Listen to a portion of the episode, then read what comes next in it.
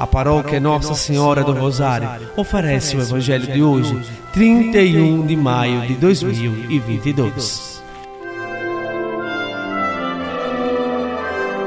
Proclamação do Evangelho de Nosso Senhor Jesus Cristo, segundo São Lucas, capítulo 1, versículos do 39 ao 56. Naqueles dias, Maria partiu para a região montanhosa dirigindo-se apressadamente a uma cidade da Judéia. Entrou na casa de Zacarias e cumprimentou Isabel. Quando Isabel ouviu a saudação de Maria, a criança pulou no seu ventre e Isabel ficou cheia do Espírito Santo.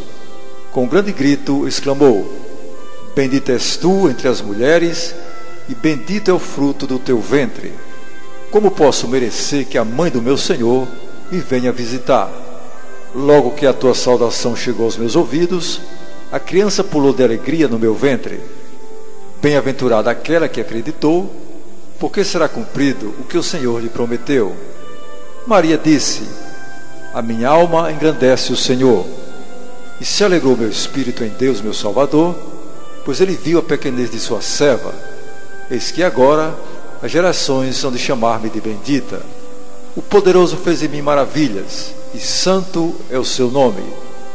Seu amor de geração em geração chega a todos que o respeitam.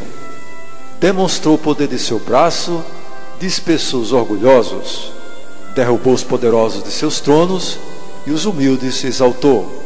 De bens saciou os famintos, despediu sem nada os ricos. Acolheu Israel, seu servidor, fiel ao seu amor, como havia prometido aos nossos pais em favor de Abraão e de seus filhos para sempre. Maria ficou três meses com Isabel, depois voltou para casa. Palavra da salvação.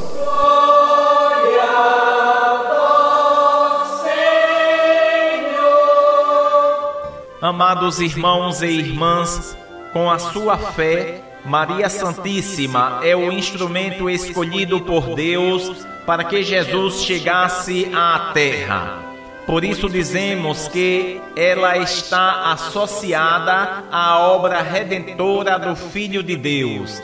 Esta associação da mãe com o filho na obra da salvação manifesta-se desde o sim, quando da visita do anjo, e se estende até a paixão e morte. Quando Maria partiu para visitar Isabel, foi chamada de bem-aventurada por causa da fé que tinha na missão a ela confiada. Através do Magnífica, ela nos ensina a humildade e a confiança que devemos ter em Deus.